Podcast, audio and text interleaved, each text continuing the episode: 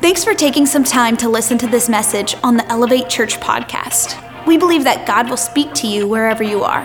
Now let's prepare our hearts and hear what God has for us today. I think that was more. That was more than three. Uh, we're so glad that you guys are here. And if you are a first time guest here, let me just say I know how intimidating it can be to walk into a room that you don't know many people, but hopefully, we, you know that our heart is that you would not only feel welcome but wanted here. We are so glad that you showed up. And I believe that you're not here by accident, that God has something for you today. And even if you're not in the room, but you're watching online or in overflow, can you guys help me out and welcome everybody watching online with us today as well? And we're so glad that you guys are joining us wherever you, you are. Uh, let me ask you this How many of you like to start stuff? Not like start some static, you know, start some static. Like, like start things. Like a, a new year. I love, I love I love to start things. I'm a big starter. A new year is a great time to start things. Um, I, I, love, I love the start of the, the PGA season. Anybody else? Golfers in the room? I mean, I love it. I'm ready. You see commercials of, of the Masters, you know, happening. I love the start of March Madness. That's coming up soon. I'm a huge basketball fan, Kentucky basketball. Uh, I love, I love the start of a relationship. Like I remember when my wife and I we first began our relationship, and I love that feeling. I love the excitement, the exhilaration, you know, of all that. You never want to leave, you never want to say goodbye, and so you stay on the phone all night long. You know, some of you have no idea what a phone is, but it used to be like this. You'd be like, "No, you hang up. No, you hang up. No, you hang up. I just want to hear you breathe." It sounds creepy. I guess it is creepy when you think about it. But I like the start of things, like the start of a project. Man, I love, I love demo day. I love renovations. I'm like, let's go. You know, I love the start. Don't hear me say I don't like to finish things because I also like to finish things, but I'm just a starter. Uh, I like the start of a new job. Like whenever you, like, like the first day on the job, some of you are like, I'm gonna hit the ground running. Like, let's go after this, let's get after it. Uh, or, or the start of school. Like for me, I went to a new school almost every single year growing up, my parents got moved around all over the place, and I enjoyed like starting a new school, being the new kid. Some of you that terrifies you. That freaks you out. I don't want to be the new kid. I don't want any of that. Like I like to to start things. I like to I like the start of our church. I remember that day. Some of you were there. It was amazing. It was 11 years ago and a week now, and it was kind of a great day. And here's why I love the start of it because I got to do everything. I got to be on the greeter team. I got to be on the, the setup and teardown team. Like I can move some pipe and drape, people. Like I know how to do that. Like I could, I got to be on the AV team, the worship team. I can roll up some cables. I could set up some lights. Like I got to be a part of everything. I was on the kids team. Psych, I was not on the kids team. Like I love kids. I just only like my kids. Are you with me? Like, love all kids. They're fine. No, I'm just kidding. Like I got to be a part of it. I love to start things. I love the start of our church. Um, I, and I, I think I love the start of, of what's happening in this season. Like, doesn't it just seem like something is, is starting? I feel like, like the church is growing. We've had to make room in this house. You know, people are coming. We've grown every single week for the last, you know, month or two now. It's just amazing what God is doing. Like there's just some excitement around that. There's revival happening in our, our nation. Like we, we had to grow and expand our, our explore. Uh, like elevate explore like journey that we, we do and so we we made room we made a new space for that happening today right after this uh, worship experience that's going to happen week three of that and we invite you to come and be a part of that now that we have made room for for everyone who wants to be like i'm just excited about what god is doing in this season like I, i'm a starter and some of you Let's say, Colby, I don't know if I've ever started anything. Like, I don't know if I've ever started a business, you know, I haven't started anything or built anything. And I would argue with you that you actually have. Like, you've, you've started friendships, have you not? There had to be a building of that relationship, building of the friendship. Some of you, you're building a marriage.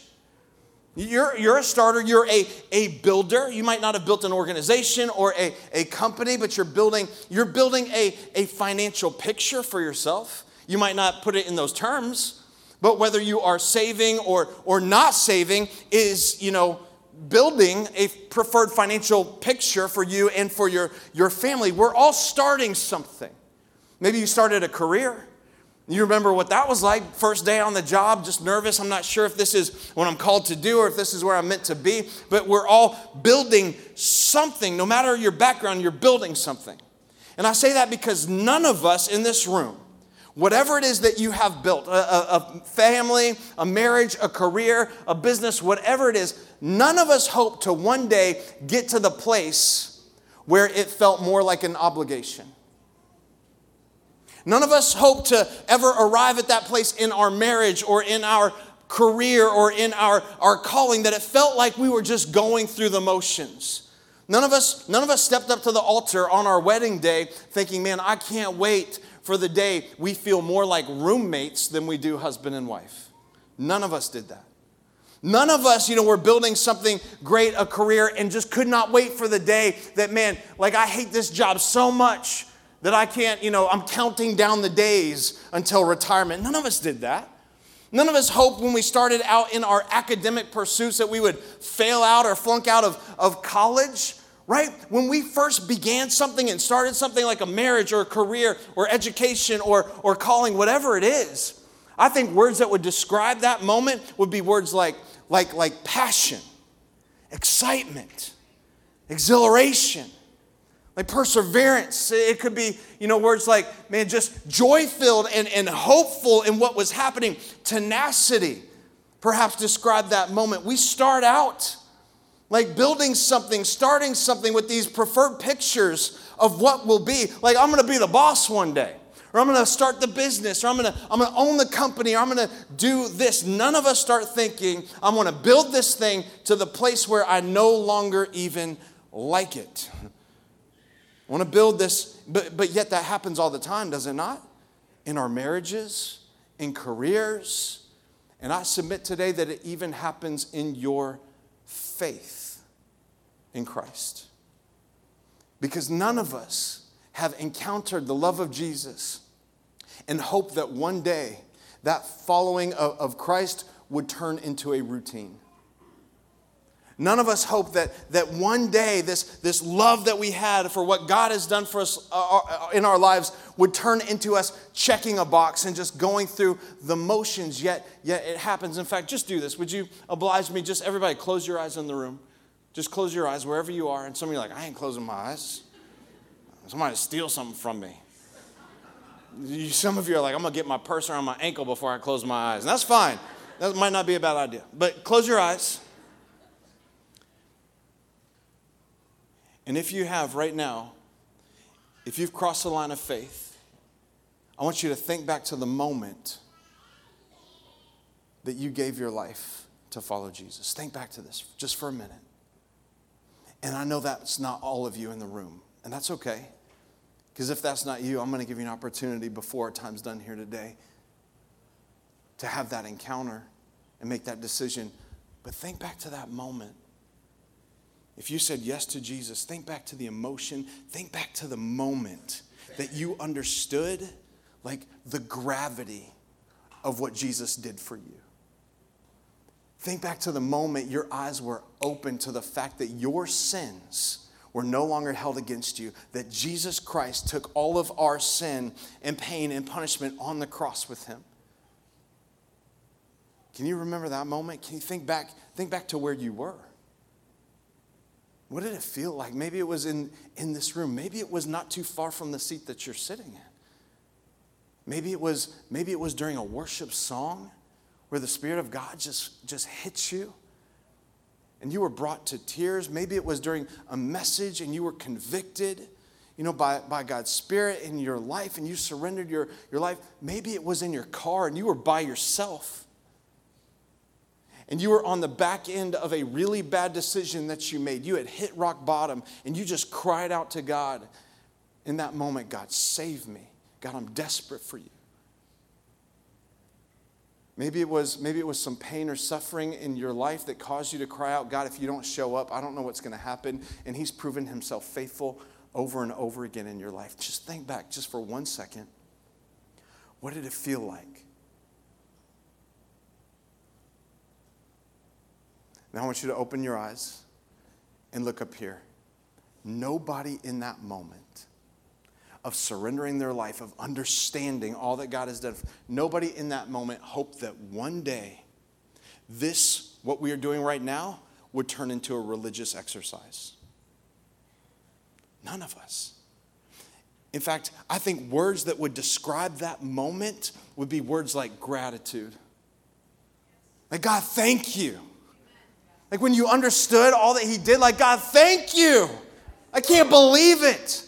I think words like, like hopefulness would describe that moment. I think words like, like, like thanks and praise, I think words like, you know, joy, exhilaration, freedom, you know, something would describe that moment. None of us thought at that moment that we would want it to one day turn into checking a box and simply going through through motions i think we thought that this moment that we are in this decision that we are making literally is changing my life for the better like some of you can remember that day that you experience the love of God in a powerful way. Not experience religion, not experience rules and regulations, not experiencing a list of, of do's and don'ts, not some classes that you have to, to go to, but you encountered the transforming power and love of Jesus.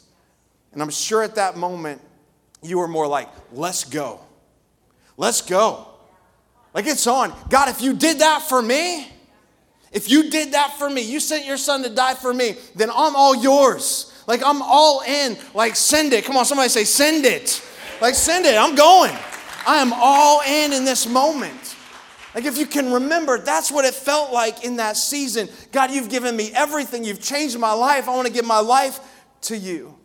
And in the text that we're going to look at today, in 2 Kings chapter 6, if you have your Bible, I believe that's the same feeling that this group of people is experiencing in their faith journey. They're in this moment where there is big vision they're in this moment where things are, are growing, much like I feel like they're, that God is doing in this, this season.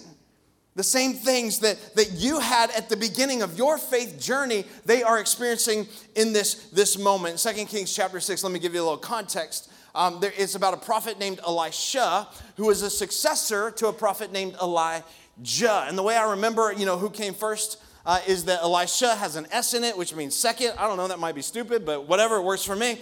Elisha uh, was kind of the, a follower of Elijah's.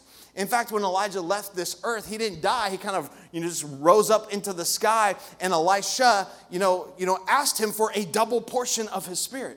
Elijah says, "Hey, what can I do for you?" He said, "Give me a double portion of your blessing of your spirit." And sometimes I'll pray that over my boys uh, at night, and I'll pray it over over Gray, and I'll be like, "God, give him a double portion of your spirit." And Gray's like, "What does that mean?" I'm like, "Don't worry about it. Just receive it. You know, just you just receive it."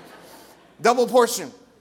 And we know that God did it because Elisha is recorded to have done twice as many miracles as Elijah. And so God gave them what he asked for, which is a good um, note for somebody in this room. Like, you, you might be surprised if you just ask for it, what God might give you. Are you with me? Like, sometimes I think we pray small prayers. Sometimes we ask God too, too little when we're talking about the God who's able to do immeasurably more than we can ask or imagine. And so ask for it, like go big. And so he asked for a double portion and he, he got it. Uh, 2 Kings chapter 6, verse 1. This thing is growing and it says, The company of the prophets said to Elisha, Look, the place where we meet with you is too small for us. It's too small. Now, I want to first say that the company of prophets refers to this group of followers who were following maybe Elijah first, but now that Elisha is the guy in charge, they're now kind of following him, and this band is growing. They're like his own, like, like disciples, followers, and this thing is getting bigger, evidently. This group is growing. So they said to him, Look, the place where we meet is too small for us. In other words, we got a problem. How many of you know great vision is birthed out of a problem? Great vision. Great things happen from, from problems, the passions in your, your life. The things that you get fired up about are often born out of a problem. In fact, if you ever want to know why it is that you're on this earth, like all you have to simply do is ask, hey, you know, what is it that bothers me and that bothers God? Like, what is it? That, that, that, that I have a holy discontent about because that problem that you sense and that you see, you were called to be the solution for. Does that make sense? Like, that's why God put that inside of you. And I said it has to bother both you and God, not just you. Because some of you are like, well, it bothers me that, you know, those, that football team down in Pittsburgh never makes it to the Super Bowl. I don't know. I don't think that bothers God. I'm just saying, I'm throwing that out there. But it has to bother both you and God. And so if it does, that could be that you were the solution to that, that problem. Like for some of you, you could walk into this room and some things bother you. Like you could see things out of order, maybe trash on the floor, and it bothers you. And you were created to be the solution to that disorder because you're more, you know, organizationally kind of minded. Does that make sense? Others of you, you could walk into this room and see someone sitting by themselves, and that bothers you because you have empathy, you have compassion. There are things that I'll walk into a room and see that bother me that don't bother my wife, and things that bother her that don't bother me because we have two different sets of, of gifts. So, what is it that, that bothers you? Your gift will always be amplified when you see the problem that you were put on this planet to be the solution to. Are you with me? Shake your head. Yeah, okay, okay. That's what it means. Your gift, right, is, is the solution to that problem. And so these prophets, they see a problem. They're like, hey, we need space. We got a, a problem, and it burst this vision inside of them. Look at verse 2. It says, Let us go to the Jordan where each of us can get a pole and build a bigger place for us to live. And so he said, Go. Somebody say, Go. go. And notice he, he exclaims it. There's an exclamation mark like, Go. So they had a problem and they said, let's go to the Jordan. There's poles down there. We're going to take an axe down there. We're going to cut down these poles and we're going to build a bigger place. And Elisha is like, go. Like, go ahead. Let's do it. Then one of them said, Won't you please come with your servants? I will, Elisha replied. And he went with them, and they went to the Jordan, and they began to cut down trees. And then all the tree huggers showed up, and they, no, I'm just kidding. Now, I don't know about you, but when I read this, as someone who likes to start stuff, as someone who likes the beginning of a project, I read it like, man, these guys are thinking, hey, Elisha, we got a problem, man. We got a problem. This is growing. Things are building. God is doing something great. It's awesome. Like, we got to do something about it, and we know where to go. Down to the Jordan, there are these poles, and we're going to go down there. We're going to take an axe, and we're going to, like, they, they bring him the problem, but they also bring him a plan as well. How many of you just love those people that bring you problems with no plans? Right? When they're like, hey, you know what? You should really fix this and this and this and this and this. Um, all right, so how do you think we should do it? I don't know. That's not for me. That's you. You tell me. Right? They'll bring a bring a problem without a solution, but these guys bring a solution.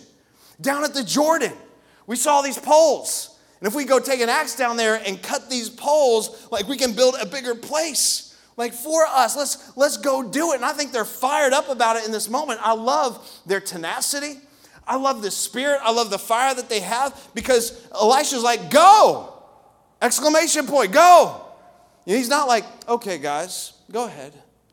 That's not what he says. He's like, go, let's go. Because do you know how passion catches fire? Do you know how passion is contagious? Like it could be someone is so passionate about something that you don't even care about it, but the way they're talking about it, creates passion inside of you. Like, like somebody can say, Man, I'm, I'm really hungry and I know this place. It's amazing. It's got these egg salad sandwiches. It's going to be off the hook. You know, let's go and let's get some. And you're like, All right, yeah, that sounds good. Like, like we should go to a gas station and order egg salad sandwiches. That sounds amazing. And then you're like, What am I saying? That's ridiculous, you know? It's because passion is contagious. Passion spreads. Fire spreads, it goes beyond, it spreads to other people, other places. And so I can imagine that's what's happening in this conversation. They're like, Elisha, we're out of space. This is great. We need bigger. We, we got to go down to the Jordan, get some bigger poles. You know, it's like, all right, you know, let's go, let's do it. I imagine them running out of the locker room, slapping the sign, you know, clear eyes, full heart, can't lose. I, I imagine them starting like a, a slow clap. You guys know a slow clap?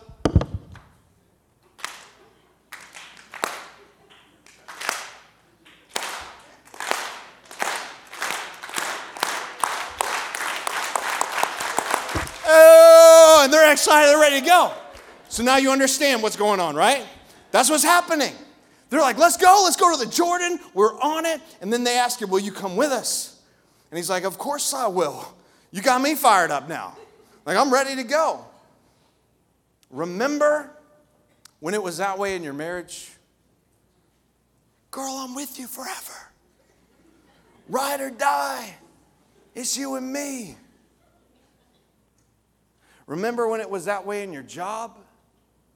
You came in early, you left late.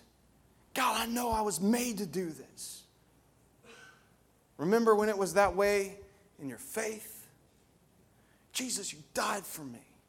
You gave, you gave me a new life, a fresh start. I'm, I'm, I'm all in this. God, if your word says it, then I'm going to do it. Like if it's good enough for your word, it's, it's good enough for me. God, if you're telling me to go, my answer is yes. Now tell me where. You remember, you remember those days? Remember you're so fired up, like serving wasn't an obligation for you? It was an opportunity for you to be a conduit of God's love to people, to, to have an opportunity to make people feel welcome and wanted when they walked in these doors, no matter what they were bringing in with them. Like you remember that? You remember never having to think, God, well, if it works into my schedule, then I'm going to do it. You're like, no, like, I don't even care if it's easy. I don't care if it's hard. I don't care if I can afford it or not. If your word says it, I'm going to do it. If there are poles down at the Jordan, like, oh, let's go. You remember those days? That's the moment. And I'm just praying, God, help us get back to that. Help us get back to that. How do we rekindle that? You remember when it was when it was you would invite every single person that you knew to come to church. In fact, you, you annoyed the heck out of them. But you're like, I care about you and love you that much not to share with you the hope for humanity, which is Christ Jesus and his gospel. That I'll do anything that I can to, to bring you. You remember that? Like, that's where they were. They're like, let's go. Let's send it. Let's do all we, we can. And so I love this. It says in verse 5 as one of them, was cutting down a tree. The iron axe head fell into the water. Oh, my Lord, he cried out. It was borrowed. Now, real quick, uh, I've been looking at the, the Hebrew and learning the Hebrew on that word borrowed, and it has an alternate meaning, and the, the, the, the word actually means it was begged for. And give this idea that it wasn't just borrowed, it wasn't just asked for, it was begged for. So it means, man, I got to get this axe. I got to do this. I got to be a part of this. I have to chop down these poles. I have to help build build bigger. It was begged for. And here's my concern that for many of us today, perhaps somewhere along the way, we started swinging an axe handle with no axe head. And we keep swinging it over and over and over, and we're not making a difference we're not seeing any movement. We're not seeing any, any impact being made because we're swinging a ha- handle without a head. And for some of us today, I just want to ask you this question Have you lost your, your edge? Have you lost your edge? Because sending it, and I'm all about sending it and talking about this radical kind of faith that, that we should have and this, this ability to go out into deeper water and to send it. However, I want you to write this down. When it comes to sending it, it's not just about how you start, it's about how you sustain. It's about how you keep, keep going. It's not about just how great you did off the gate. You start out of the gate great, but now I'm swinging. There's not much movement. I'm in my marriage and things aren't getting much better. Maybe you've lost your edge. Maybe you've lost your, your edge. Married people in the room, it's not just about the I do, it's about the I will. Like today and tomorrow and next month and next decade and forever. It's not just about, about the, the first day on the new job. How many of you know that? It's about eight years from now. Am I still in this career? Am I still, you know, on this path? Am I still making a difference? It's not about day one in your relationship with God. That's the starting place. It's about a year later. Are you still as fired up as you were the moment you realized what Jesus did for you? It's about 20 years later. Are you still as fired up about pointing people who are far from God to the hope that you have found? Or you swinging a handle with no head? See, I submit that some of us, we have lost our, our edge. Because it's not just about how we start, it's about how we, we sustain. Like, like in our marriage. If you're like, I'm trying, you know, but it's not getting any better, trying harder, it could be that you've, you've lost your edge. Or in your career, like you're just going through the, the motions, you're going through the routine. Well, I showed up to work, I clocked in. Which, by the way, you do know that that doesn't honor God. Because the Bible tells us that we are not working as unto men, but we are working as unto the Lord. So everything that we do is for Him. But some of us are just, so we've lost our edge. We've lost our, our, our edge. And here's what a lot of us say when we lose our, our edge uh, we call it maturity. Well, I've just matured. I'm beyond all that. You know, Colby, that's, that's great, but I've matured beyond that. I've matured beyond, you know, lifting my hands in worship. I, I did that, you know, that, that day, and I felt God move in my life, and I surrendered my life to Him, but I'm matured beyond that now. Like I'm different. I've matured beyond holding a door for somebody and welcoming them into church. I've matured beyond, you know, having a small group of, of third graders and serving in kids. I've matured beyond holding babies. I've matured beyond, I'm at a new level. I should be teaching. In fact, I should be up there doing what you're doing because you're not doing it that good right now. Like I should, I should have moved on. Are you with me? Can I tell you something? That's not maturity. That's not maturity because maturing things increase in value, do they not? Like if I'm maturing, like they increase like like home value. Hopefully, it, it increases in maturity. Your your stocks, maybe maybe not. Those are, I don't know right now. Like they increase. Like wine increases as it in value as it matures. Some cheese, cheeses increase in value. Specifically, Colby cheese it increases in value. That's not maturity. Saying, I'm beyond giving my heart, I'm beyond this passion, I'm beyond this fire. That's not maturity. Like maturity, what does the, the kingdom of God say? The last shall be first. The greatest in, in God's kingdom are the, the least. So it's not like I'm maturing to a different level. See, some of us think, hey, because I'm up here, I'm mature. You know who's the most mature? The person that comes in during the week and is mopping the bathrooms because they love God. That's maturity. Don't come to me and say, hey, I think I'm gonna be this, I think I'm gonna be that, I think I'm gonna, I'm gonna head up this new you know, location for Elevate Church. Come to me and say, hey, we have trash in the back lot and I'm gonna clean it up. Because that's what I feel like I need to do. That's ma- maturity.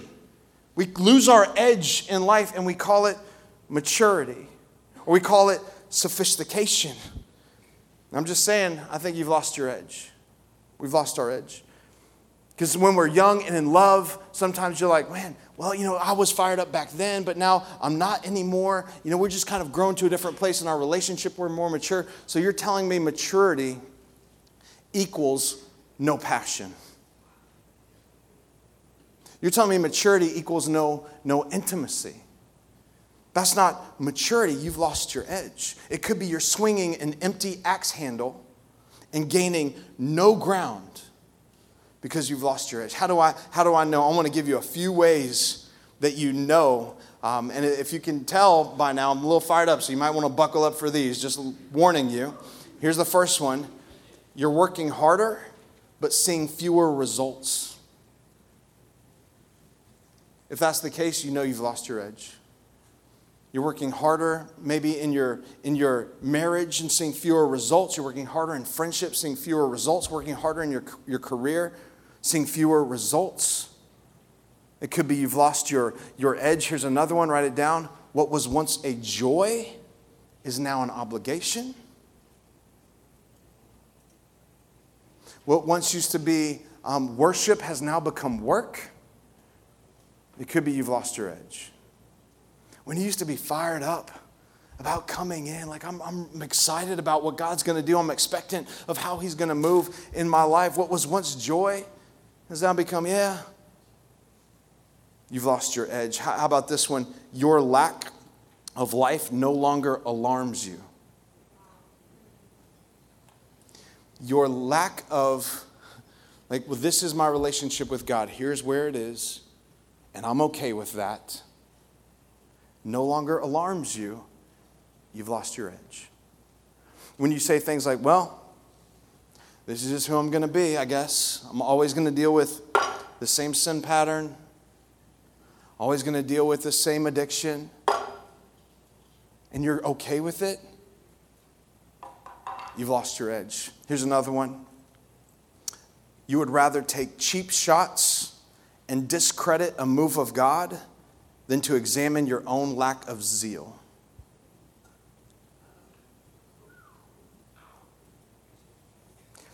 You know this revival that's breaking out at my. Derek, would you stand up and just turn around? That's Asbury. That's my alma mater. Check it out. I just wanted to show you that. Thank you, thank you. I just saw that sweatshirt. I'm like, let's go. This revival has been breaking out at Asbury. It is unbelievable. It's unbelievable. But it's also an opportunity for the haters and the critics to come out and say, you know, I don't know about that. I don't know how I feel about what's going on. Hey, it's not about you. It's not about you. It's like, you know, when you start to, to, to take cheap shots at something else that's happening because you don't want to, to get real about what's going on in your own life. Like when you would rather use God's word as a, a window to point out everything that everyone else is doing wrong rather than use it as a mirror to uh, you know reflect back to you your own heart and your own circumstance hey buddy you've lost your edge. You've lost it. And, not to mention there's something in god's word that says hey before you pull a, you know a speck out of someone else's eye you better yank that two by four out your own sucker. That's matthew chapter 7 you can go back and read that. But i've seen it over and over and just like, really? That's what you want to talk about? And not just say, wow, isn't God good? You've lost your edge. Here's another one you're physically present, but spiritually and emotionally absent. Like you show up, but you're not really there. You've lost your edge. And I might as well just say it because I'm going to be in trouble anyway. I think there are a lot of Christian zombies out there. I think there are a lot of just the undead just walking around, going through the motions, just playing the, the, the Christian game. Well, I came to church today. I, uh, you know, I, I know the drill. We're just gonna, we're gonna sing a couple songs. We're gonna stand up. Colby's gonna say high five a couple people, sit down. We're gonna sing again, you know, later. Then we're gonna, we're gonna give, you know, or, or you know, before or after. I don't know. See, I don't know if I'm going to or not. And we're just kind of you just go through the motions and you, I'm going to come back next week and I'm going to do it again. Like you're here, but you're not really here. you have you've, you've lost your, your, your edge. You've lost your, your edge. And here's what I know about losing our edge it does not happen overnight. It is a, a slow kind of fade because, again, no one starts something and is passionate about something and is excited about something and say, you know, I hope then one day I lose my edge. I hope I lose my passion. I hope I lose my, my zeal for this. I, you know, we don't plan to do that. We don't strategize to do that. It just happens. One day, you know, we don't just wake up and we've lost our edge. It's a slow fade. So I want to encourage you, though, it does not have to be that way. However, it's not enough just to, to recognize we've lost it. We need to know why. And so I'm going to give you, real quick, four reasons why we lose it, and then we're going to shut this thing down and just see how God moves among us. Number one, we lose our edge when we lose our why. When we lose our why. I don't know who said it, I don't know who's you know, given credit for, for making this, this quote famous, uh, so I'm just going to go ahead and take credit for it. But someone once said, when you lose your why, you lose your way. Is that not true? When we forget why it is, that we do what we do when we forget why it is that, that God, you know, you know, saved us and set us free. When we forget the why, we lose our, our way. When you forget the why behind your faith, when you forget the why behind, you know, your love for Jesus, when you forget the why, you know, behind why you serve and why you, you show up and why you, you know, are in community and why you're taking steps in your faith journey. When we forget that, we lose our, our way. Same is true in our marriage. When we forget the why, we lose our way. When we forget why in our friendships, it's all too easy for us to, to get out of those, those friendships. When we lose our, our edge, it's because we've lost our why. Here's number two we lose our edge when we lose our focus. Our focus. Specifically, when you and I focus on the wrong things. Because all of us are focusing on something. But is it the right thing? If so, you've, you've lost your, your edge. Like when you focus in the marriage on all the things that that person does that annoys you, instead of all the reasons why you fell in love with them in the first place, it's easy to lose your edge. Even connecting to a church, when you forget, you know, uh, to, you lose your focus on, on why it is that you serve, why it is that you, you show up, why it is you do what you, you do, it's easy to lose your, your edge. Forget when you're, you know, lose your focus on that friendship. You know, and you, instead you focus on everything that drives you crazy about that, that person, you can tend to lose your edge. And let me just free everyone up nobody's perfect. Like there's no perfect church, there's no perfect marriage, there's no perfect relationships, right? You've got to determine that in the middle of that imperfection, you're going to focus on the positives. You're going to focus on, you know, the good the good things. Here's another one. We lose our edge when we lose our need. It said that this man, he begged for this axe head. He begged for it. He begged. And once he got it, he, he lost it. And I just want to say it's possible that the provision of God can cause you to lose your edge. How does that work? Here's how it works because in desperation, when you needed God to move, when you needed something, you cried out to God. You're like, God, you got to do it. Like, if you don't come through, I don't know what's going to happen. You cried out to God for His provision. And when that provision came, guess what? Your desperate heart for God left. Like, because you weren't desperate anymore. The blessings of God can cause us to be less desperate for God, but we need to continually sharpen our edge and remain desperate for God. And here's the last one. All right, Ben, you can come help me shut this down. We lose our edge when we lose our urgency. When we lose our urgency. And I want to fine tune this to those of you that have a relationship with God. I want, I want this to, to be dialed in, like based on your, your faith journey right now. And I want to say to those of you that are in that place, you've crossed the line of faith, time is short. How many of you know that? This is not a game. Church is not a game. We're not just going through the motions. And I cannot afford in my life, you cannot afford in your life to continually do this. Swing a, a handle with no axe head and not get anywhere and not make any kind of movement you can't afford to do this in your marriage. You can't afford to do this in your job. You can't afford to do it in your, your, your family, your friendships. Life's short. Life's short, Christ follower. And we are to make an impact while we are on this planet. This man begged for this axe head and then he lost it it's interesting that you can lose the very thing that you beg for. However, it did not stay lost. He got it back. And he got it back in the same way that he originally got it in the first place, which was he begged for it. He went to the man of God, Elisha. He said, Man, my axe head fell off. And I begged for it. I, it was borrowed. He went to him. And it says in verse 6 that the man of God asked him, Where did it fall? And I need to ask somebody here today, too, the same question. Let me put it this way Where did you lose it? Like, where did you lose your edge? Where did you lose your passion? Where did you lose your, your zeal? Where did you lose that sense of God, you saved me and set me free, and I can't think of anything other than to say thank you and live my life for you? Where did you lose that? And it says that the man, he showed him the place, which tells me he could go back to the exact place he lost it and show Elisha the very same place. You got to figure out where did you lose it? Or maybe when did you lose it?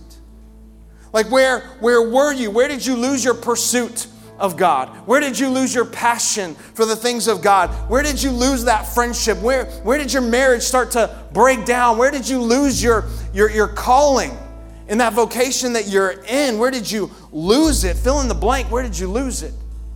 Because you can trace it back and go, I know exactly where I lost it when he showed him the place.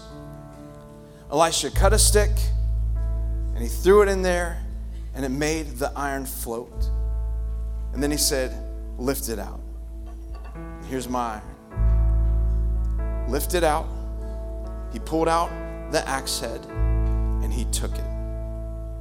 So Elisha had to be involved for the miracle to happen, but so did this man. He actually had to pick it up. He actually had to take take hold of it. And so here's what I want to show you. This is going to blow all your minds in the room. I know it. Iron doesn't float.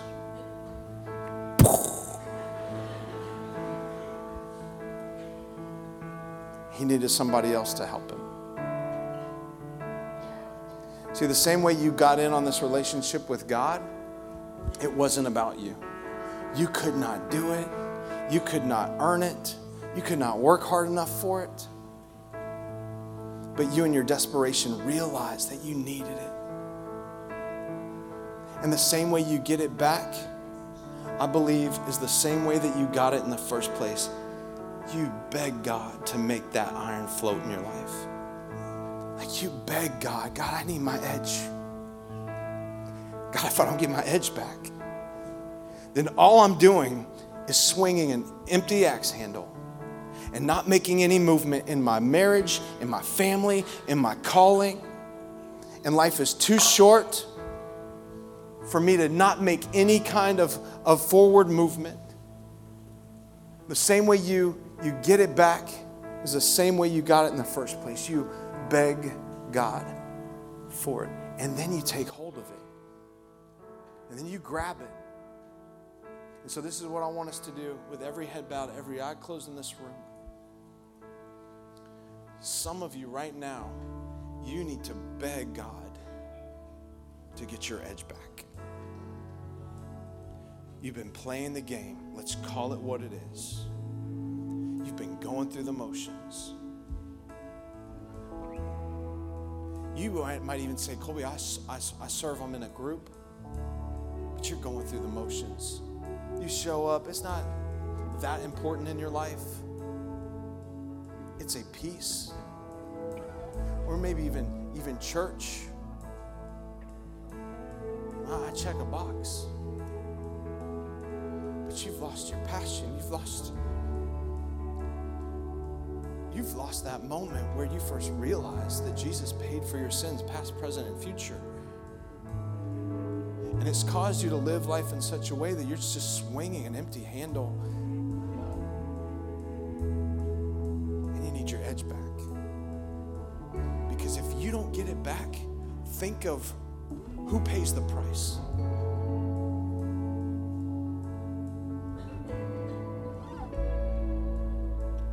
Of your family. Think of your schools. Think of your, your community. Think of your city. You just imagine if you don't do what you, you can do to beg God to get it back, who suffers?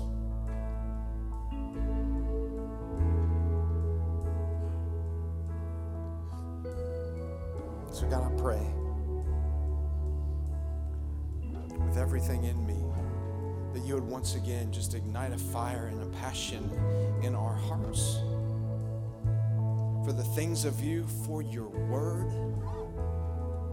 God, how we've gotten so far from your word and so far from what it means to be holy and live this holy life that you've called us to live.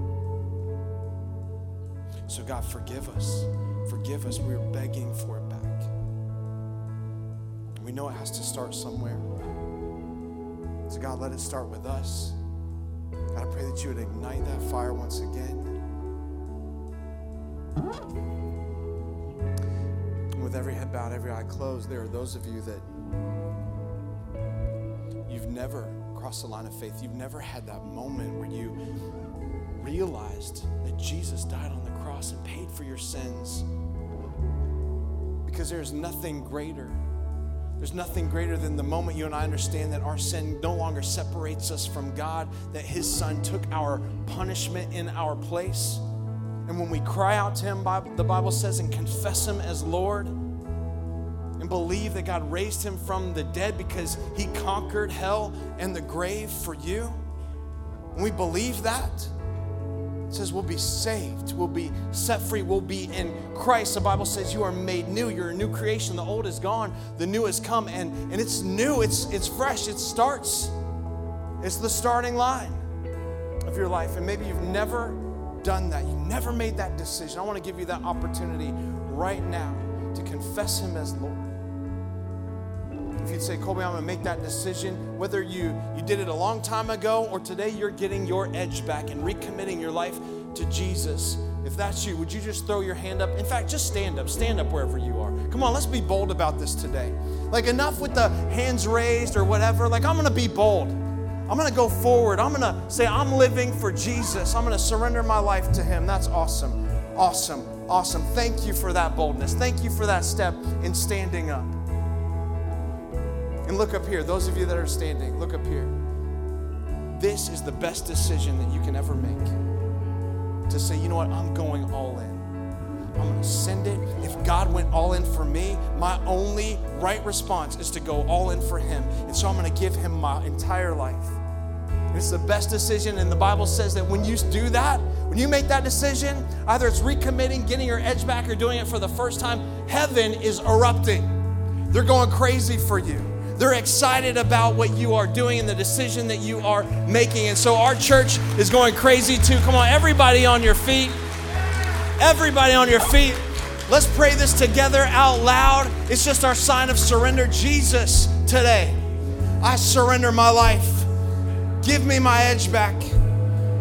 Jesus, I believe that you died for my sin and that you rose again so I could have new life in Christ. And from this moment on, you have my heart and you have my life. In Jesus' name, amen. Amen. Come on, everybody. Let's make some noise for a great God. Thanks for checking out this week's message on the Elevate Church podcast. We hope you really enjoyed it.